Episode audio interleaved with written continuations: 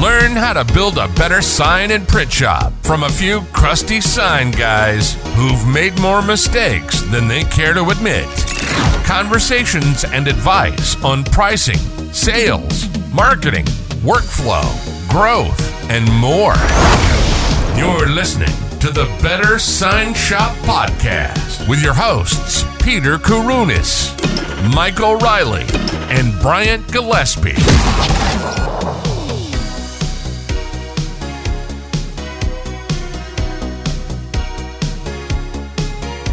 We jump into the episode, I'd like to give a shout out to our sponsor, GCI Digital Imaging, grand format printer to the trade. We talk a lot about outsourcing on the podcast and the importance of having good partners. And GCI Digital Imaging is a good partner to have. Owner TJ Bedacht and his team focus on providing killer customer service just the way grandmother used to make it. If you're interested in learning their approach to business, hop back into the archives to episode 9, where the guys and I interview TJ about customer experience.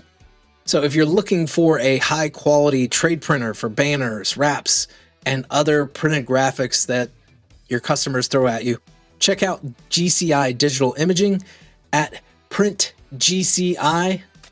All right, guys, welcome back to the next edition of the Better Sign Shop podcast. Apparently, we need an IT guy. So if you're out there, you are IT, you know how to work audio and technological equipment, please hit us up because we are struggling to get it together here. But as always, I am joined by my friends and co-hosts, Peter, the sign shop Yoda, Karunas. What's up, y'all? How are you, Pete? And Hey, Peter. Having Mr. Magic Having Mike, the Corel King. All right, is that what we're settling on? Is that is that cool for you? Are you good with It's that? it's it's better than the sign chimichanga. So yeah, I'm, I'm cool with it. We're gonna roll with the Corel King, Magic Mike. I, I, I agree. I agree. It, it is Uh-huh. better than the sign chimichanga. If it was my nickname, I would want it to be Magic Mike, the Corel King. It's a pretty badass nickname, really. I mean, like, I feel like some street cred with it, right? Like, Yeah, yeah. I'm gonna get you one of those stand-up like poles that you like tension melt between the the floor and the ceiling. Maybe maybe we get you in one of those fail videos where you spin around and just fall and like take out your whole bookcase or something. uh, you know, if you send me a stripper pole, I will. I'll be on it. Let's do it. Oh goodness. Oh, I, it, it feels like it's been a couple weeks since we've all been together. Uh, we don't have a ton of time to catch up here because we've experienced technical difficulties. But anything important you guys wanted to share before we jump right into our guest for this week? who is our guest this week? Glad you asked. Our guest this week is Brad Rapone. He is the owner of Trade Wraps. It's a wrap shop in Virginia. And uh, for whatever reason, he's also decided to build his own CRM system and sell it to sign and wrap shops. So, curious to grill him about that a little bit as well. I think it'll be a very interesting conversation. Sounds fascinating. I'm- Uh, I'm looking. I'm looking forward to it. I'm looking forward. I, lo- I love a guy that's that has new tech or a new st- or a new SaaS program. That's that's clearly exactly what we need is more tech here. More because tech. We can't, even, we can't even figure out t- three microphones and a headset. All right, We- let's. Uh, why why are we interviewing somebody about tech when we can't figure out our own tech? Yeah, yeah, it's a it's a, a great question. Uh, okay, let's let's Like, solve why it. do I only hear you in my left ear? That, can we solve that first? Before If- we get into wrap software, can we get into like why I can't hear you right? Basic audio settings on your computer. I mean, seriously, It's- we need to be better at this. We suck Mike- at this. It, it's because Mike is on Windows. That's that's all it is. oh well, I I, I kind of went over to the dark side two years ago, and I never looked back. Hundred percent. Windows. Hundred percent. I was a PC user my entire life, and then when Corel Draw decided to introduce the Mac version, I was like, I'm jumping shit.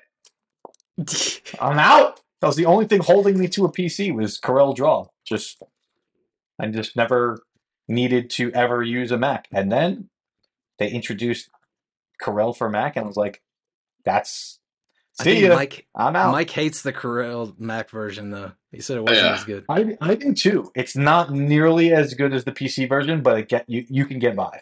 You can get by. The PC version is far better.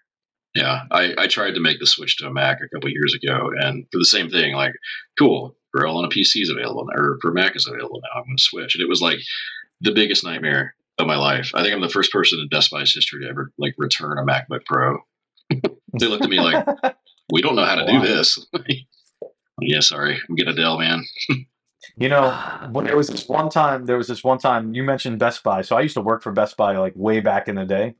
And I was using Corel Draw and I was selling, I was in the PC department and I was selling uh, computers, like Compaq computers. That's how long ago this was. Oh yeah, nice. Oh, I was selling yes. Compaq computers, right? And you know, like there was like the Mac and the app, and I was like, when is Corel Draw ever going to come out for the Mac? And it was like, never, never. This will never happen. I mean, it was like sh- D- there's this guy, uh, what's his face, uh, Joe Diaz from Diaz Sign Art. Mhm.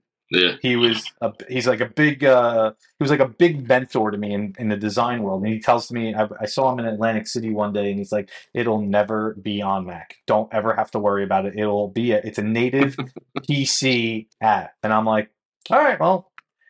So I'm telling I'm telling myself that maybe I should just buy a Mac and like remote desktop into my PC, and then I get the best of both worlds. Or and then somebody introduced me to Parallels, and I'm like, hmm, I could run Windows and Mac on a MacBook, uh, uh, um, Windows and you know what, whatever the name of the operating system was on a Mac, and I'm like, that's awesome.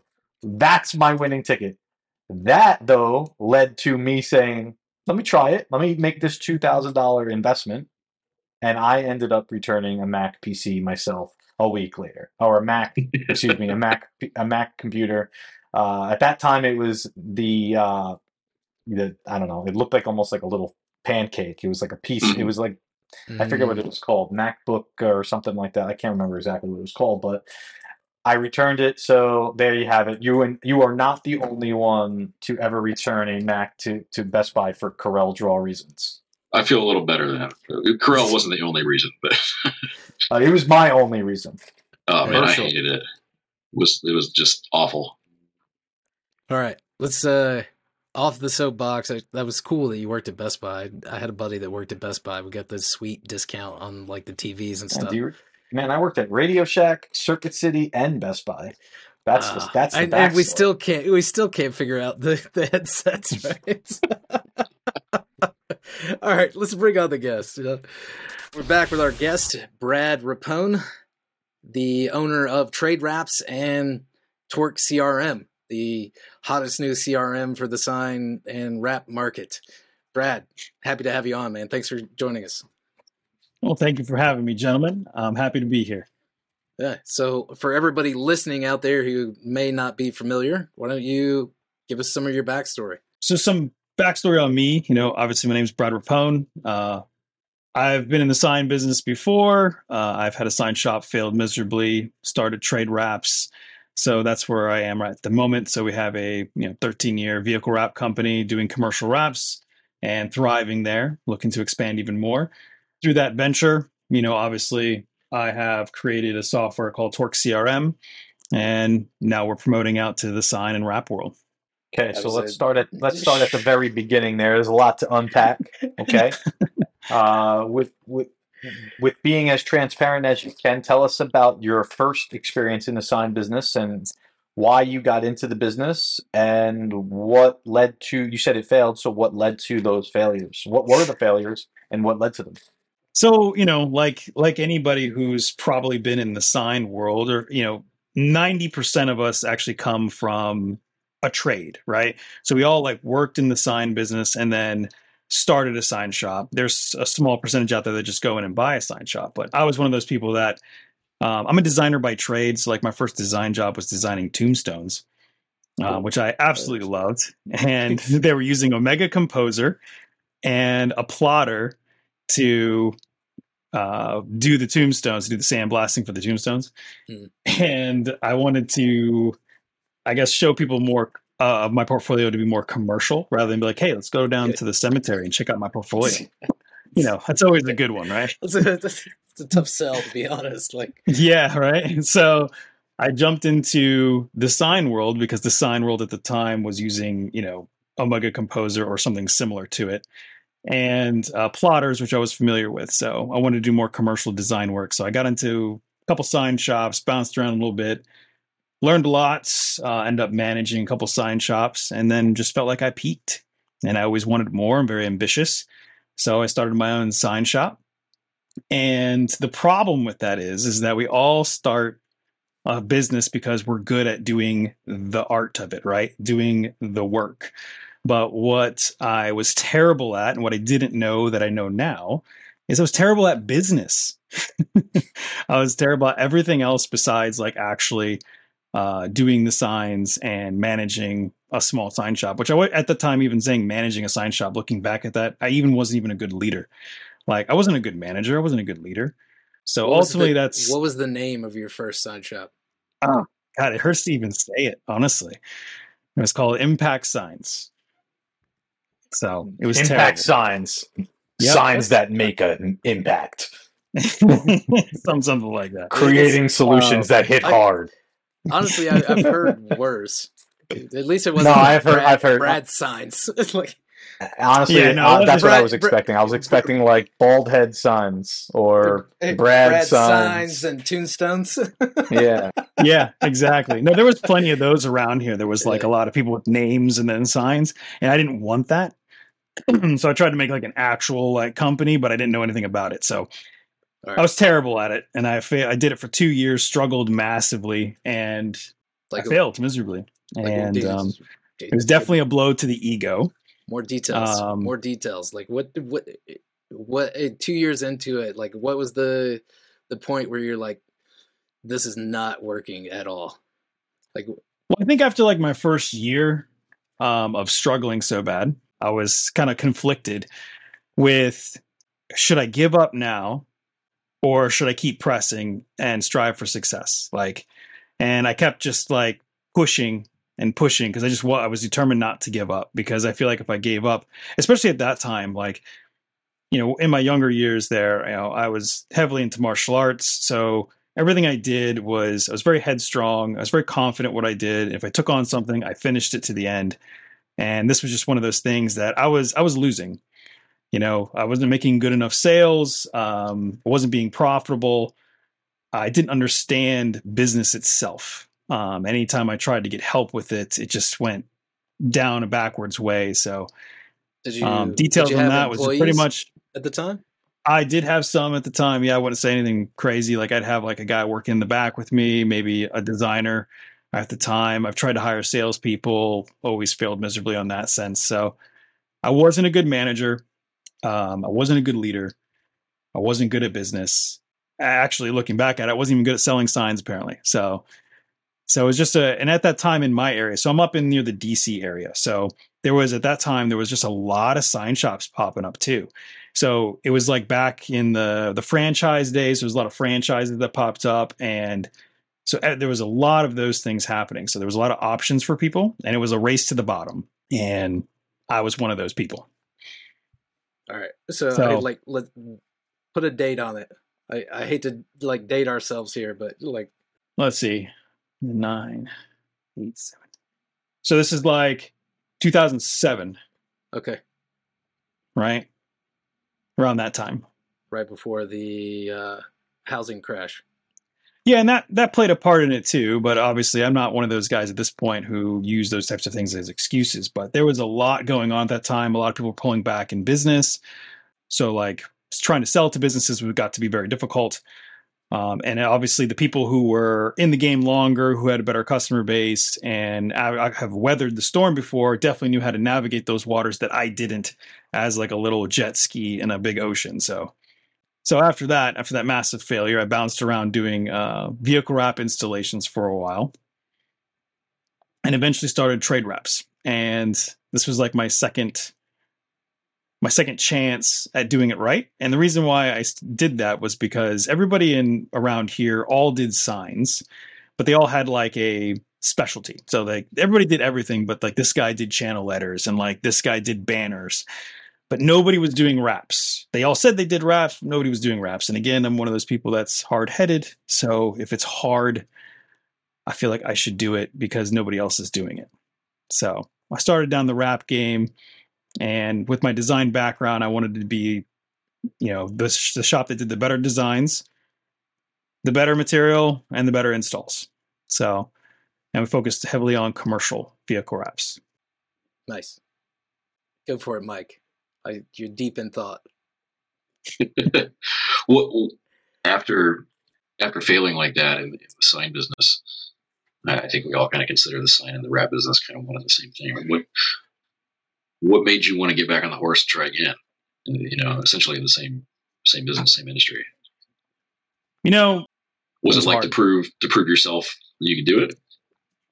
Yeah. Um, yes. Uh, it was, you know, before I felt like I peaked and I just jumped in. I didn't know anything. And obviously, it's kind of like uh, your, your education, right? People go to college to learn stuff. That was pretty much my college right there, like massive mm. failure. And I learned a lot from that failure, which, as long as we're learning from it, it's technically not a failure. At the time, it definitely felt like a fa- failure. Like it, huge blow to my ego. Like I, looking back at it, you know, nowadays, like talking about anxiety, depression, stuff is pretty normal. Back then, I was probably massively depressed through all that stuff, you know, feeling like a failure for everything that we did. So, getting back on the horse, it was definitely more of a I can do this and I want to do it differently, right? I want to build an actual business, not just, I guess, the place to get something done or to, to try to just be creative. Like, I want to build like an actual business. And it was something more specialty It was a little bit harder to sell at the time because around here there weren't a lot of people getting like vehicle wraps done. There were a few. So it was definitely a more of a challenge to go that way. And yeah, I did have that chip on my shoulder to get it done. That's still what drives me today, honestly. It's like I I still look at that as it's still something that's there that I do not want to go back to. And I can't let that go. Honestly.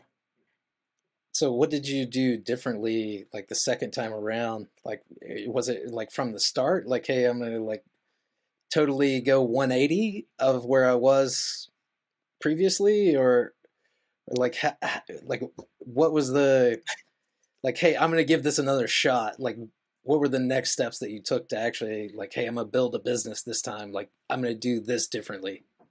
So that's that's that's a great great thing to ask. So the way I kind of the way the way it kind of shaped up was so when I first did my first business, right? I went out, I did the right thing, got the loans, lots of loans, got the printers, got got got everything, right? To just do a whole like shop startup. This time around, I was going to start leveraging other people's printers and buy the material from them and kind of start off slowed because I honestly I still didn't even really believe in myself at that moment, right?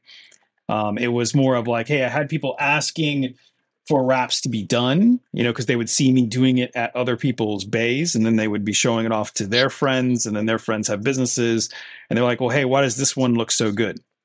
And why don't mine look that way? And I'm like, well, because I'm doing it, you know? So it kind of just became like, still, I was in between a bunch of stuff. So it kind of just became, hey, well, I'm going to go get the prints made and then I'm going to install them at your bay. And so that's kind of the soft space there. So I didn't have to have any loans. I could install it really quick um, with quality. I could do the design myself, put the graphics on, and then get paid right after it's done. So it was a way for me to kind of generate cash and start paying off some of my debts that I incurred. In that process, I ended up meeting somebody who it was an HVAC business owner, and we ended up partnering on this. And it was really start off just to wrap his vehicles because he had so many to get done, and so he kind of wanted to have his own in-house crew there. Oh, wow. And so it was a way for me also to offset that risk and depend on his uh, business knowledge. And during our course of doing this, you know, just because you own one business doesn't mean that you can run another business. So I learned a ton from him, but running a vehicle wrap shop or a sign shop like an HVAC shop just doesn't work. so we had to restructure on some things and I took over learning more about leadership, learning more about business and those types of things. And it wasn't until probably like five years in that I actually did that. Like five years in, it was like the goal for me was to be like, I just want to get to a million dollar shop, right? If I got to a million dollar shop, I would feel successful, especially after failing miserably, right? Yeah. Uh, so being a million dollar shop, I would feel successful. I think in the industry. Like, hey, I- if I, I said, I think it's a pretty common thread for most people in the industry, especially like the smaller shops. Like, hey, if I hit a million dollars in sales, like everything's, it, it'll be gravy. Like everything will be fine. Yeah, oh, and let me touch on that too because this this was this was huge for me. So I had that same mentality, right? If I hit a million dollars in revenue, I will be successful. And so what I ended up doing is I ended up putting everything on my back and pushing and pushing and pushing. Yes, I was hiring people. Yes, I was training people. I still at this point was probably not a good leader. Oh, I definitely was not a good leader. I was definitely way better at selling than I was before, and I had a great customer base. So I ended up just putting everything on my back and pushing and pushing and pushing to get to that million dollar mark. And I hit it. And when I hit it, I'm like, I feel like I'm standing there, I'm tired, I'm exhausted, and I'm looking at everything, and absolutely nothing is different. Nothing. And I felt failure creeping in again because I felt like in my head, if I hit that number, things are going to be different. And it wasn't. It wasn't different at all and I'm looking at like the employees that I have had at the time. I'm just like, these people hate me and I hate them. Like, what am I actually building here? What am I actually doing? And I said, well, maybe if I try to get 2 million, maybe things will be different then. And then I thought about how much more work that would be and how exhausting that's going to be. And that's when I realized that I had to actually change my approach to everything and start learning more about business and leadership, training, and bringing the right people on to help me actually move this business forward. Because it can't all be me. Can't all run through me. It's got to run through other people to actually be scalable. So I spent a lot of time doing that. And since then, I've definitely created some massive processes and training in my business that has definitely helped scale massively. So everything's going good now. It's, that's uh I, I, guess hindsight is 2020 like you seem very self-aware now which is a 100% a good thing. Uh like at that moment of eh, like hey this is i hit that 1 million dollar mark and it just didn't feel great. Like what were what were the next like steps that you took after you realized like hey i've got to make a big change here? Like what was like the first one or two steps So I remember sitting in this office where we're at, and so I recently had a daughter at that time, and you know I'm still working super late. I'm busting my ass, working weekends, working nights, and I'm sitting in here, and I'm just like, my daughter's never gonna know who the hell I am, right? And so that was one of the pivotal chains I needed because I needed to actually duplicate myself. So I started just like thinking, like, look, I just need to learn more. I mean, I I, I don't consider myself like book smart, but I can learn anything right? So I just started like Googling like business classes or seminars or something just to like just get me something. Um, I ended up going down, ended up signing up for Tony Robbins Business Mastery. I went down that path, learned a ton, ended up hiring coaches to help me, business coaches in general. Ended up hiring specialty coaches in certain areas that I needed more sp- more specialized help with, like I hired a fantastic hiring coach, which definitely helped my game on hiring people. Highly recommend that because that is a skill, definitely a skill that everybody needs to know because it is a skill. So just massive personal development. And the biggest pill that I had to swallow that most people do in this case is that, especially when it comes to like your team and stuff, how many times do you guys hear everybody say like, "Oh, good help's hard to find. Uh, yeah, Can't find them. Everybody in the sign industry. Says I need. I need people. Can't find them. And if I if I bring them on and I train them, they just leave. Right. The biggest pill you have to swallow is that the reason why you're having trouble attracting the right people, keeping the right people, is because of you. It's leadership. It's not. It's not the hiring. It's not the employee market or the pool. It's you. And that was the biggest pill I had to swallow, is because I had to go through some massive personal development on my end as far as learning my personal growth on who I am and how I can treat others better Mm. and be a leader for them to give them all the tools necessary to be the best version of themselves for me. You guys are nodding your heads. Mhm. Pete, wait for you to like jump in, man. Where you I'm, at? I'm taking so many notes. Okay. yeah, yeah. taking so many notes. Uh, no, that no. In all honesty, um, being a business consultant, being a franchise consultant, and a sign shop consultant, there's a lot. There's a lot there that resonates with me on multiple levels. So the first is is that you wrote, you said something. You know, just because you open up one business doesn't mean you should open up another. And that one, and that one kind of. I'm not going to give you too much pushback, but I do want do want you to know I disagree with that. Okay. What? And uh, well, it's, let me clarify. It's not to open another. You can't open another, right? It's just that just because you're successful in one industry doesn't mean that you're automatically going to be successful in another industry if you're applying the same principles as that one. If you can apply business principles, that's a different story. Okay, that I will agree with. Then thank you for clarifying that because you know, look, you first of all, tremendous kudos to you for being open and honest. You must be real comfortable with your past in order to talk about this in, in a public setting. So kudos to you for sharing that story.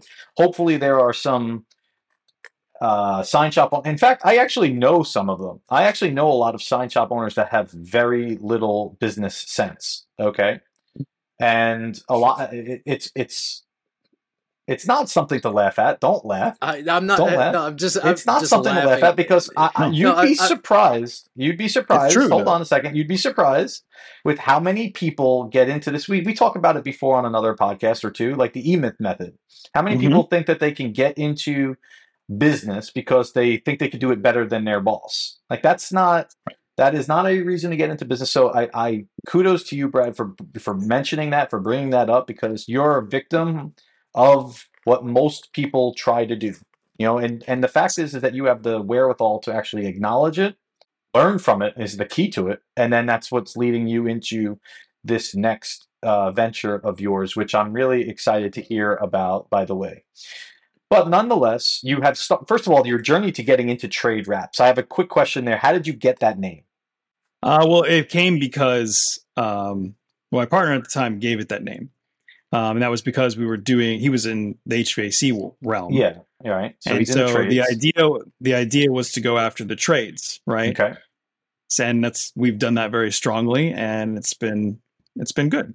so Making you're great relationships. so you're yeah you go from impact signs which but you know listen it's a good name it's not the worst name i've ever heard and you go to trade wraps which is very niche you're talking about one service for one type of industry now i'm not saying uh, the trades is not one industry the trades is multiple industries but it's a vertical that is blue collar trades you know it's it's uh, electricians plumbers, HVAC, painters, pretty drain cleaning, right? Those are those are some significant trades there. So you you I've actually was talking about this with someone with one of my consultant clients the other day. I, I was actually pointing them in this direction.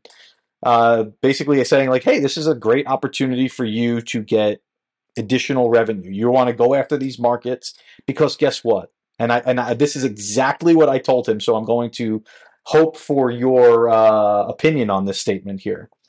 Definitely. I said I said to him this week. I said, Damien, you can find clients where your business thrives when they when their business expands. yes. It's, it's a very interesting vertical because you said that you're you started this with your partner who said "Ah, I just want an in-house wrap company. Like they need to expand their fleet to grow Mhm. their business, and every time they expand their fleet, it's more revenue for you. So tremendous, tremendous kudos for getting into that business. I'm familiar with a couple of companies that are in this space that do it in a more national scale. Do you do national work, or are you focused more on like regional mom and pop kind of companies? Well, our main focus is definitely our local market. I like to dominate where I can. Local domination is what we call it. And we do work nationwide.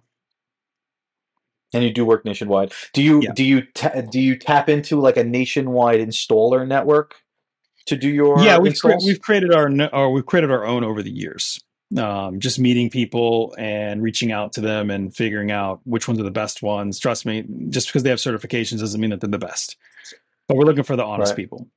So there could potentially be companies, sign shops that don't really get into the wrap game too much, but might have an opportunity here for you to design, print, and then also get it uh, installed and sourced locally in their market Yeah. for, at a at a at a trade rate. I'm assuming that you would do some sort of wholesale work as well. Is that correct? Yeah, we can do some of that. Yeah. All right. So there's a lot of sign shop owners out there that would love to tap into that kind of market. Uh, so where can they find out about trade reps? Oh, you can find us online at tradewraps.com. That's for sure. We try to be everywhere as much as possible. But, um, you know, going back to your comment about expanding with a company, um, I always like to say, like, the riches are in the niches, right? So specializing your shop, it doesn't have to be wraps. It doesn't even have to be like, um, even the type of customer that I'm chasing after. You could look at your shop right now and you could just say like look if i'm offering a vast array of services how can i narrow that field so that i can be more specialized in this that way that i can turn it out faster and be the expert in that field? Like there's a guy around here like he's just he's the banner guy. And that man just has banners material on his printers at all times. He buys massive rolls of banner so he gets it at a good at a good rate and he's just cranking out banners all day every day now he'll do anything else for you but he's known as the banner guy and like for me if you ask me to make you a sign we're going to say sorry we don't do that Yeah, the ability to say no. Uh, I think that's tremendous. We've talked about that a lot of times, even going back to that that pod, that podcast episode that we did with Maggie, th- that amazing way that she told no to her clients. When uh, I was like still fascinated by that. That's still in the back of my head. But you know, that's great that you're a niche shop. Um, I think that you took a ga- well. You took a risk naturally. You took a risk getting into business. That's a risk naturally but you took a you took a risk getting into a business with a partner that you may not know that well and you built a relationship with this individual and you grew a niche shop and now how many vans do you typically wrap a week? In-house probably probably like 15 to 20 wow that is a that is a lot. That's tremendous. Yeah. that's great. So how how large of a team do you have now? Uh, we have four installers four full-time installers and we got two in training right now do you do your training internally or do you outsource your Oh. training 100% internal Excellent. Wow, that's awesome. I love that. I, I love that what you've built here is very rare in the industry, but I wish more and more people would do. Well, like you mentioned, the E Myth, right? Mhm. And that's a fantastic book. If anyone has not read it, stop whatever the hell you're doing and just read that book. I swear to God, like I remember reading that, and I thought the guy was over my shoulder, like looking at me. And what I take away from that book in itself, which was a massive start to everything else that I was doing as well, is the fact that we're we're artists out here trying to use our craft to make money. And until we learn how to duplicate ourselves, we really don't become a business. You guys have probably heard of Robert Kiyosaki's cash flow quadrant, right? Yeah, uh, I've, I've heard of. Dude, not we're dumb. We don't we don't know what that Oh, is. okay. Yeah, yeah. Speak Okay, so Robert- English. I, Okay. Robert Robert Kiyosaki is another author out there that has Is he's the Rich Dad Poor Dad book. yes, yes. I was gonna say. And he's also got a book familiar. called Yeah. I've, I've read He's that also got a book called The Cash Flow Quadrant, right? And the premise of the cash flow quadrant is you got a quadrant, right? And the the top square is employee who swaps their time for money. And the employee is always trying to get to self-employed and the self-employed is still swapping their time for money because they always they have all the risk, but they're the ones actually in the business still working every day. So if they get sick or they get injured, they're not making income that day because they're not leveraging people. The self employed need to be going to the business owner quadrant, which is where the business owner is someone who leverages people for money, not their time. And then the business owner is trying to get to uh, the investor quadrant, which is leveraging your money for money. And so, so many people, probably even listening to this, are still stuck in that self employment quadrant. And it's hard to get out of that quadrant. But the only way to do that is to create systems and processes for yourself. And that's what like the E-Myth talks about is Agreed. creating the systems and processes to duplicate yourself and to streamline your business. I always compare everything that I do now to like, I mean, look at Chick fil A, right? They do chicken. You want it on a, on a bun, you want it in strips, you want it in nuggets, you want it fried or grilled. That's it. It's your options. Specialized chicken. We could even argue whether it's even the best chicken sandwich. Doesn't matter.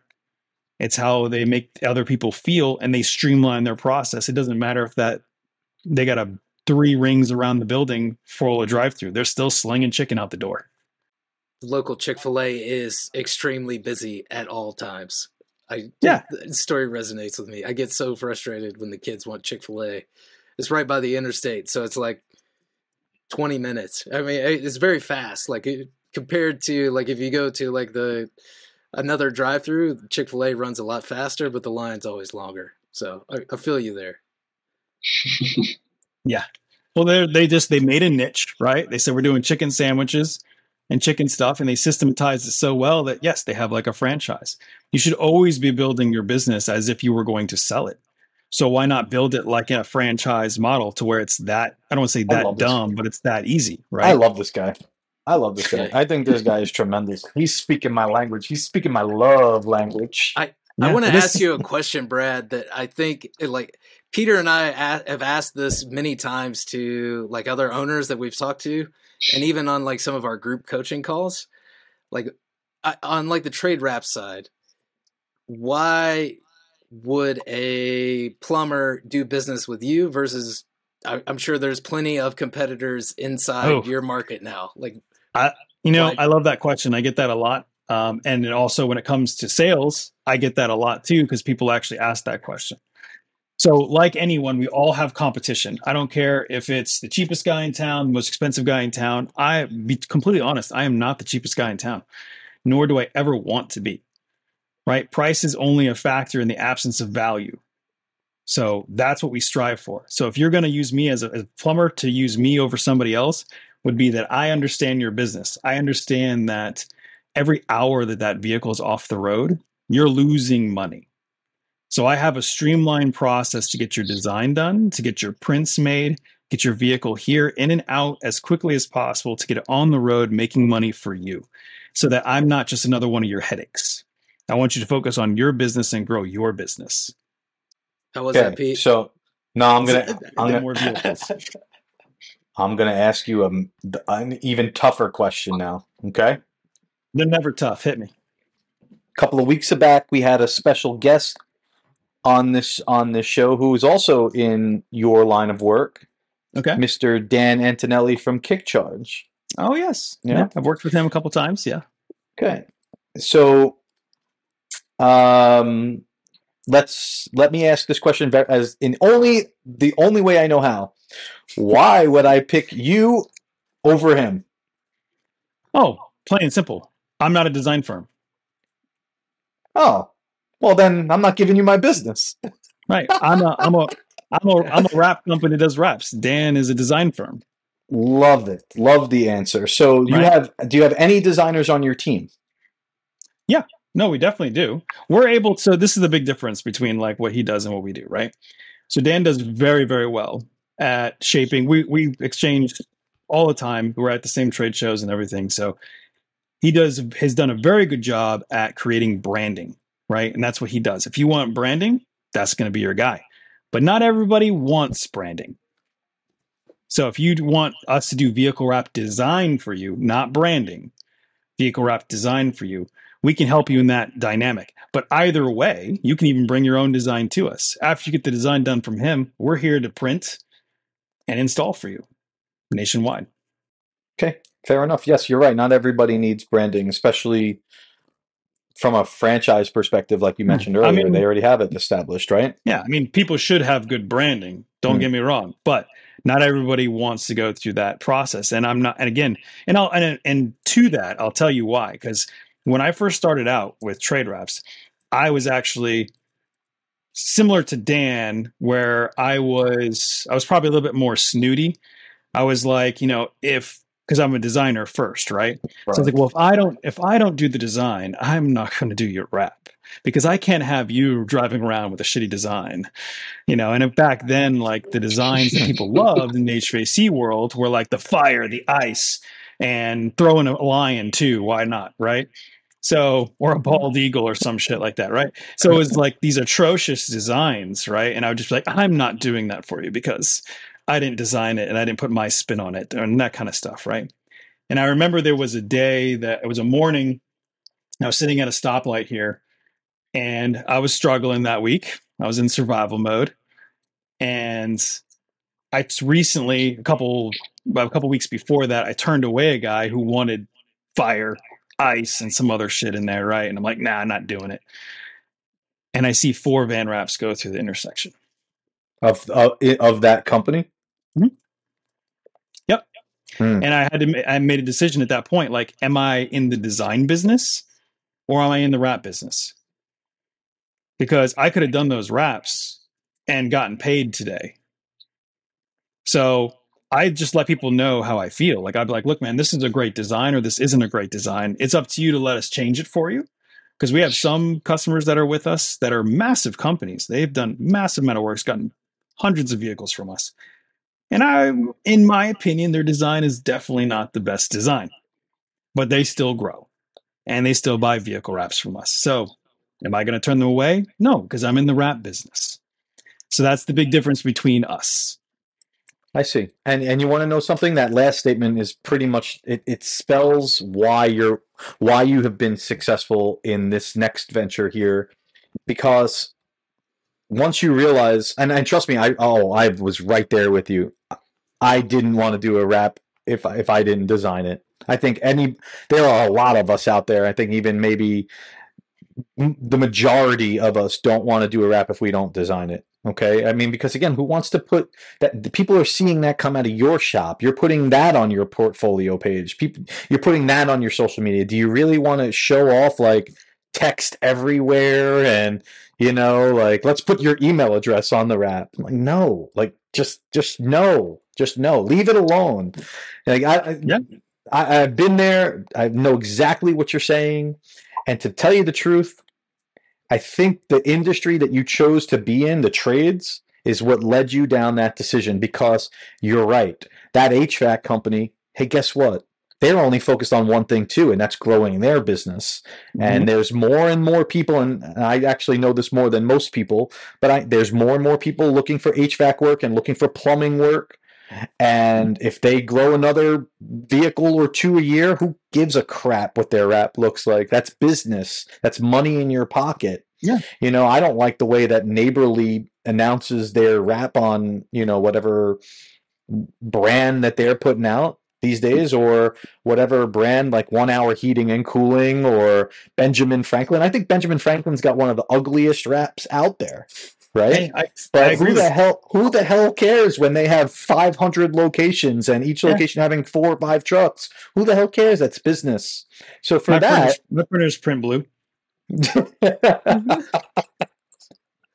That's right. They sure they sure do. They sure do. All right. So tradewraps.com that's how our viewer that's how our viewers our viewers and listeners can can, get in touch with you here. Check it out. If you ever in need of, of any type of wholesale printing and wrap and install go see brad over at tradewraps.com now let's get over that and let's get on to this new thing here and i'm so eager to hear all about it.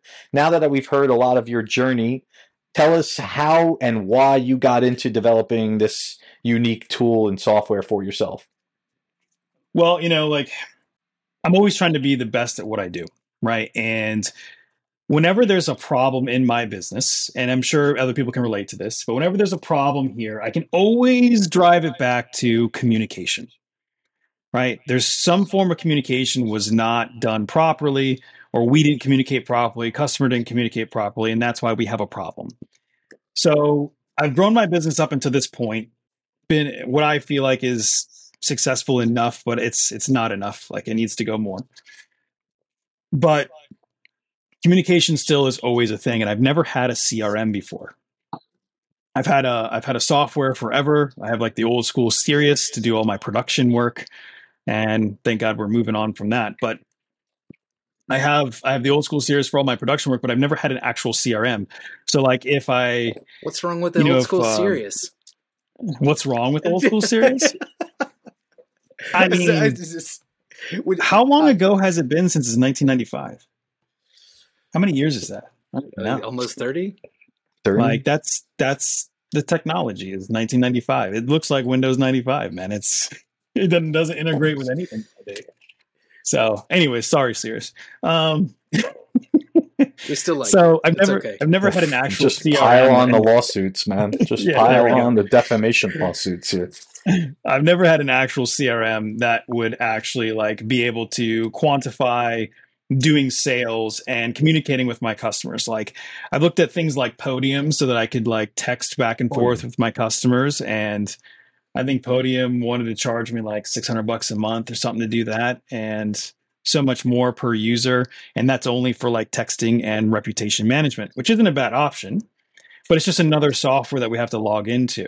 And I just got tired of adding all these additional software. So what we've done is um, I started working on a CRM for myself and creating that for trade wraps because when I look at other CRMs that are out there, they're geared towards like tint shops, they're geared towards like car manufacturers, and they kind of do some of this, but they don't do this. And then they kind of do this, but then they want to charge you $100 per user over here and just racks up a high bill real quick. So started going down that journey. Um, I found somebody else. His name is Brett Knott. He's out in Florida. Um, he's in the wrap and tint game as well. And he was doing the same thing for his shop. We were comparing notes and um, started kind of working together on some stuff there. And then through the people that I coach, because I do my own business consulting, business coaching uh, for people in our industry, um, they were asking me like, "What CRM are you using?" And I'm like, "Ah, I'm kind of making my own." And they were like, "Hey, can we buy this?" And so we ended up making it into a business, and we're calling it TORQ CRM, which is uh, T O R Q, TORQ CRM. And so what this does is it brings in all your two-way texting, your recorded phone calls, your emails, any of your social media conversations, whether it's Facebook, Instagram, LinkedIn, WhatsApp, and uh, even a web chat, a live web chat, all into one inbox. And then on top of that, it helps you know manage your pipeline, automates everything else that you're doing, um, helping you make sales that way through the pipelines and the automations there. And it replaces about two thousand dollars worth of subscriptions because it even has built-in things like uh, email campaigns, social media planners, blog posting, tons of stuff here, man. Uh, you can make your own websites in it, uh, web chat features, and more. Really, like we're integrating all the AI stuff in there as well. It's fantastic. It's been a f- fantastic tool for my business, and the people that are using it right now are having so much fun using it. So, uh, it like getting into software is like a different jump. It's it's like a completely different industry, and like I've Oh, I've I've been there. 100%. Like, did you have any like apprehension about this, or was it just like, hey, like the people that I'm working with or coaching are like, hey, they need this. Well, exactly that. So yes, I had apprehension with it, like anything, right? Like I have, I do. So I do coaching. I have real estate, and I have this. So I have my hands full already. So to open up another business was like, do I even have time for this? This Is what I want to do? Numbers look good, but the main thing is I get to help people. Like that's why I do coaching in the first place, is because I get to help people. Because I want to be the guy I wish was there for me.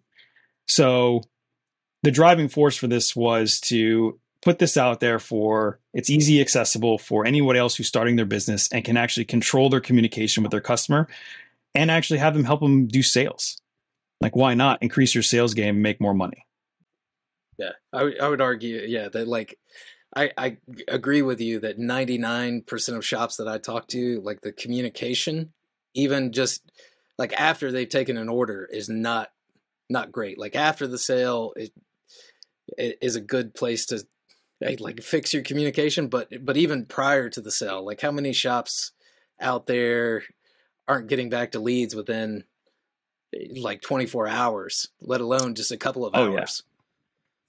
So I've I built in automations to actually do that. So as like a lead comes in, for instance, any when a lead comes in from any junction, it then it's on a timer, right? And until, if my salespeople don't sell it within this 24 hour period, then it automatically starts following back up with that customer. You know, we have built-in power dialers for you to like go down and call a bunch of people at one time. We have automatic reminders that will go out. And this is all customized to you and your business. That's what I like about it. Cause like your business, my business, we're all different. Even a wrap business to a wrap business. We all sell differently. We do things differently. And a lot of these CRMs, you have to buy and then you have to morph your business around what it can do. This one morphs to you. And so it's all completely customizable there. So like we used to have a problem with like having people drop off on time, their vehicle on time, which really messes with our schedule when we're trying to get people out the door. So now we have automations built into where if we put you on our install schedule, it sends you confirmation text and email. And then it reminds you the day before, text and email to drop off. There's drop off instructions, there's clicks to the funnels that actually tell you what our drop off policies are, that type of thing. Um, and there's follow ups after that. So in doing that, we've definitely increased our drop off on timeness, I guess. We haven't really had any problems since implementing that. How So, long were you running this in your own business before you were like, hey, let's spin this out? Or, or was that like the intention from day one of like, hey, we're going to spin this Nah. out into its own thing? the, the intention from day one was definitely not to spin it out. Um, it was definitely to build it for us, to use it for us. Um, and even now, whatever I do to it, I'm building it for the betterness of of me. Honestly, everybody else just kind of gets those benefits of whenever I'm trying to do some new feature with AI. Like we have conversational AI coming out soon. This is going to be huge. But building it that way has definitely been was built for us, and then of course to give to other people as well. Yeah, I, I think there's a lot to be said for that, of like scratching your own itch. Uh, and I could see why that would be valuable. Like if you've got a working model for a wrap shop and it's working well for you, like 90% chance that it's going to work well for another wrap shop in a different location. Yeah. No, it definitely has. You know, we had all the people that I was coaching, we had come and do a beta test with us for a while. And they got massive success with it so far. And I mean, like I said, the, the best form about it to me is the communication part. It does so much more. Like it does so much on the marketing side, but the communication, the reputation management is fantastic. So now when somebody says, like, for instance, I'd be like, hey, did you call that guy back? Yeah, totally did. And I'd be like, did he really call that guy back? Yeah, totally did. What'd they say? Oh, they said, uh, no thanks. Like they don't want it. Well, now I can go and listen to the conversation. And I could give them critique. So I can see one if they actually really did call the customer back, or if they did text the customer, or they did email, because we can all see the same information going back and forth. Nice. So uh, like uh, So even even like the out outbound calls are recorded and tracked inside the system. Yep. So it's definitely helped for training as well. So like, you know, having salespeople on board. And I think for them, even just hearing their own voice and how they talk to customers, they've definitely been upping their game. But also then I'm able to give them pointers back and say, hey man, like try this this time. Instead of like talking like this, talk like this, or you gave them the wrong information here, or you gave them the right information here. So we can definitely do some coaching based off that too. Nice. What um how long were you guys in like development for this? I asked for my own purposes because Oh, I've, I've got like a couple of, of software projects in the works I mean, right is it now. No is it ever though. out of de- is it ever out of development? It's it's never done, Oh. But It's never done. Oh, how So long did it take you guys to get to the point where like, hey, this is working well for us? Let let's take it and launch it for other people. I'd probably say about six hard months. Six hard months. Lots of nights, lots of weekends. Um, even still now, lots of nights and lots of weekends. We rolled it out to our beta team. It definitely was not smooth with our beta team because they were so eager to get it. I kept trying to push it off, and they were they were just like, "Brett, I Mm. want this now. Like, I need Yeah. to use this now." And I'd be like, "Hey," and you know, of course, I'd be telling them like, "Hey, look, I just made this. Like, it's so cool." I didn't wasn't meaning to tease them with it, but like, it was probably coming off as a tease, and so they're like, "Just, just give it to me. Just give it to me." So definitely, our first couple people that we onboarded was disastrous, but you know, obviously, we learned from that. and We move on. Uh, how many people do you have on the platform now? Um, I think we're about up to thirty right now. So Wow. we're still just getting started with everything. So we have about 30 users on the platform. And obviously, we're looking to expand and help everybody else any way we can. We have reviews coming in for it, which is great. We're still working on perfecting even our own website. Um, but we just we're getting so much feedback from what the people want, and we want to still keep working on the product itself and keep continuing to grow it, add more features, that type of thing. What does uh what does your pricing look like, Brad? So we have like three different tier pricings, like most things. So we have like a basic, if you just want to use it just for communication, like if you just want to use the texting and all the forms of communication with the recorder phone calls, you can create your own automations and those types of things. You're looking at 197 a month. And then if you want some of our templates, you know, like if you want to jumpstart and have us come in and install like commercial wrap templates, um, personal wrap templates, or tint stuff, if you guys do tint, like we got templates for that already set up, then you're probably looking at um, 297 a month right there. And then we have our higher tier package, which is 397 a month, and that's like us coming in and actually building it out all custom for you. And there's a setup fee involved with that one. It's about three thousand dollars. Depends on like how big of a shop you are and how much customization you want. But the big thing here that I love that I wanted to add to this that I actually absolutely hated for other CRMs, we don't have a user limit on there, and we're not charging you for users. So if you have a shop of 10 people right now and they all need to be on this platform, that's what your monthly fee is going to be. It's not going to be, I like you know, that. oh, it's yeah. two hundred dollars. It's it's not this low like, hey, it's ninety nine dollars a month, but then it's you know hundred dollars a month after that for every user you put on there. Yeah, I like that. Right, just uh, like having been on the other side of that, like paying per user, e- especially when you've got different roles within a shop, right? You you ideally you want everybody on your team to be in the same platform, but mm-hmm. some of those people are going to use that more than others. But it's still like I, I feel like some some platforms penalize you based on that. Yeah, we're like one of the best automations that we made. We're actually one of the simplest ones. How many of you guys have a missed call? Yeah, every single day. Right. So if you think about what your average ticket is, right? If you miss a call, that's whatever the average ticket is. So for me, like the average vehicle wrap for me is about forty five hundred bucks, right? So if I miss a call, that's an easy forty five hundred bucks right there that I'm missing out on. And I used to never know if somebody actually even called them back, right? So that could just be a lost sales right there. So what we have is we have an automation built in to where it can tell if that is a new person calling in. And there's a 50-50 chance that it's like somebody trying to sell you a car warranty or right? or business funding. it's a $4500 sale, right? Or to whatever your average ticket is. So we have it so if it misses the call, it texts them back and it starts to engage with them. It's like, "Hey, thanks for calling Trade Wraps. Sorry we missed your call. How can we help?"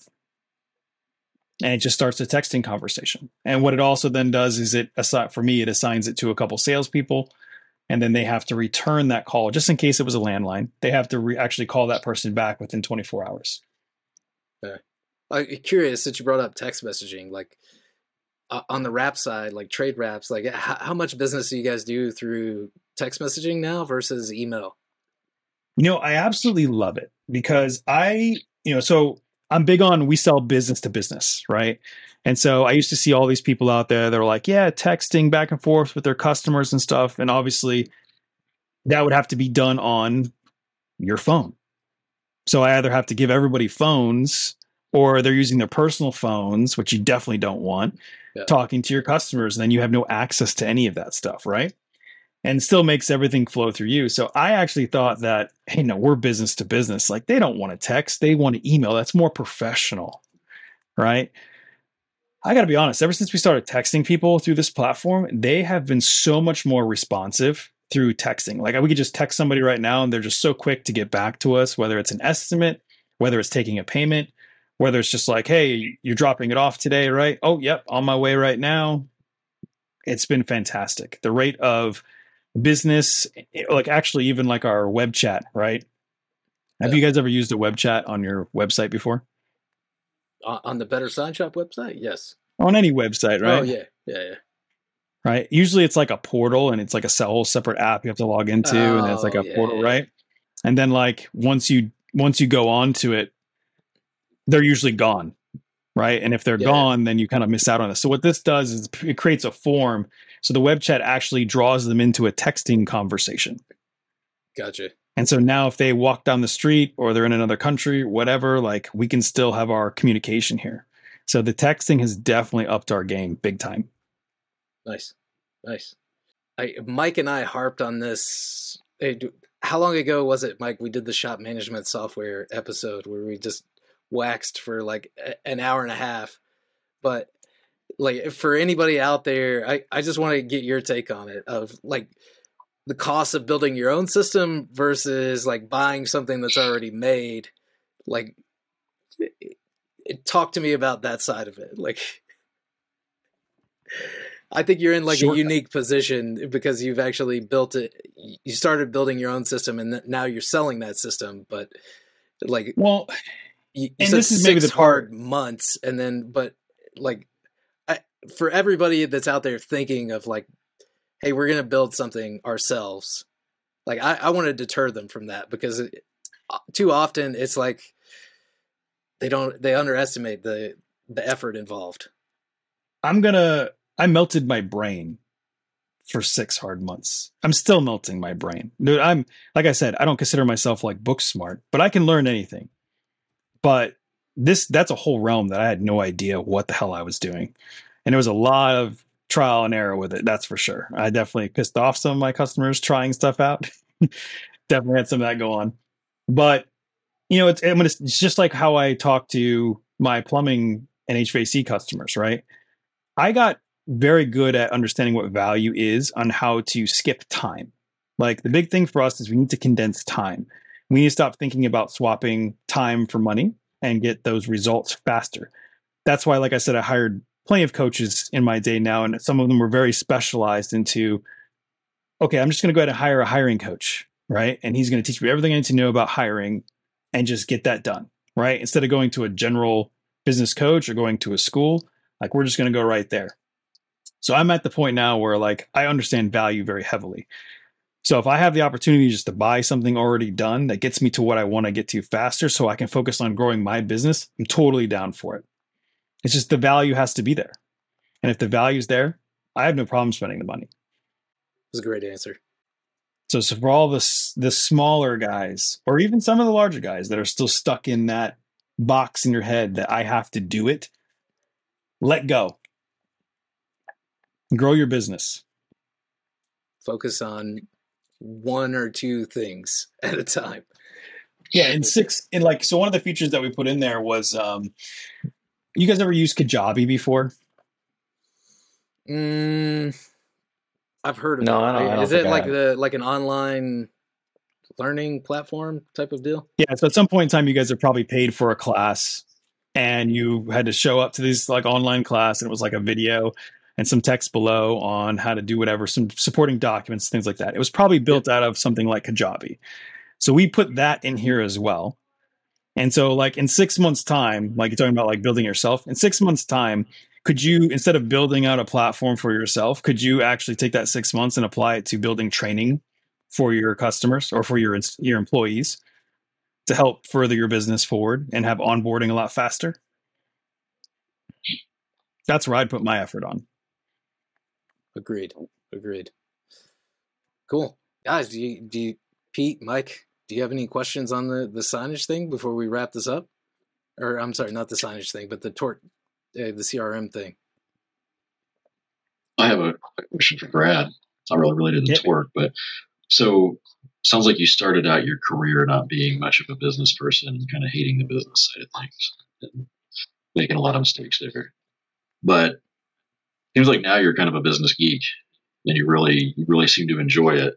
Do you are you enjoying the business side of the industry more now, or do you miss days where you were just sitting there making cool shit all day long and not dealing with the business at all? That's a that's an excellent question because if you asked me years ago that question, I probably would say no. I want to go back and do my art, right? I want to wrap a vehicle or design something. You have if you've started a business, you owe it to yourself. Or and it also depends on whatever your vision is, right? If you want to if you want to be self-employed, you should just go ahead and work for somebody else because otherwise there's too much risk involved being self-employed and you get none of the upside benefits like you know so you might as well just go work for somebody else so if you're not going to jump to that business quadrant then don't but your vision has to be what you what you're trying to accomplish. And for where i wanted to go what i wanted to take and bring up the people that i wanted to bring up it requires more than just me. And so it was hard for me because i am i am a very artistic person. So details on art side are great but like numbers and data and all that kind of stuff is super boring to me. Straight up honestly right? Super boring. But i've had to learn to be that guy to understand what growth is and so that's not my natural tendencies. But I would say, yes, I do love business more because I understand it more. And the more, and it's never something that I'm fully done learning. And the more I learn about it is the more that I can push home how I'm going to actually drive this business forward. Yeah. There was a there was another podcast I was listening to. I can't even remember the podcast now, but like it, just a week ago. That tells you how bad my memory is. Or it could be that I've got three little girls that, that put all these gray hairs on my head but I, I, was listening like the thing that I took away from the podcast, and this person was like successful in buying like super boring businesses, like plumbers that were trying to retire, and, and just mm-hmm. you know totally away from tech and like anything remotely crazy exciting. Uh, but they they said uh, this this is what really stuck with me was like if you're going to be in the game, learn to love the game. Like just just playing the game. Uh, and it, it like it, it, reminded me kind of like of like the Michael Jordan like uh, the the documentary and stuff. And I can remember when I watched that of just like how competitive that guy was with with just everything. And yeah, I think there's something to that of being able to like get yourself up for whatever it is that you're you're doing. Like just just being able to keep yourself interested in the game. So even if you don't necessarily enjoy it at first, it, like keep yourself in the game, keep playing the game until you know you've got that respect or you you've got that fire for it. And it, it like it, it strikes me obsessed. like you're that type of guy of like, hey, like I hated all this stuff, but like now, like Mike said, you seem like you enjoy it. Uh, at least you enjoy talking about it. Um, well, of course, and and I watched that documentary as well, and I definitely had big takeaways from it um, that I could apply in business as well. And the key takeaways from that is to become obsessed, right? But one of the key points of that is even in Michael Jordan's situation there, who you are today is not who's going to get you there or where you're trying to go, right? So we need to change who we are to get where we're going. So if you're trying to grow an actual business and you want to be a business owner, you need to be that person now. So like when Michael Jordan was trying to go for that next round of championships, he had to be completely different. There was a they did a whole segment on like, oh, they made a big deal. He's lifting weights now. He's never lifted weights up until that point. like right. he's lifting weights now. He has to be somebody different to actually achieve them. He has to attract different people. Right? So that's what we have to do in business as well. Well said. Well said.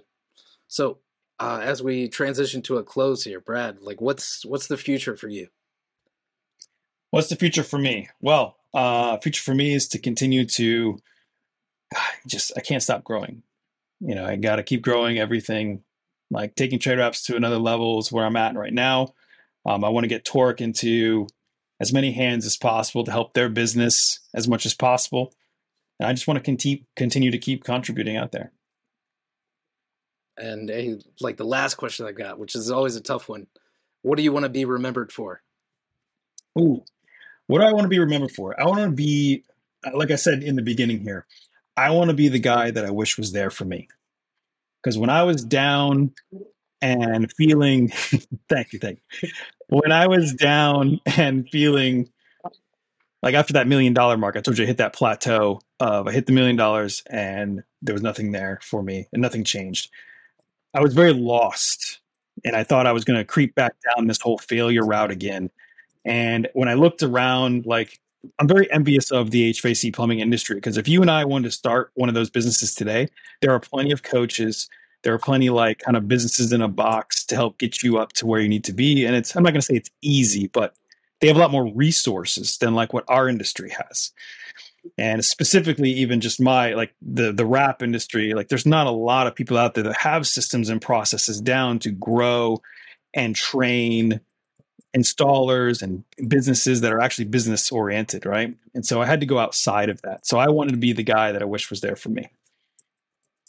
Yeah. Well said. It's very nice. Nice sentiment. Cool.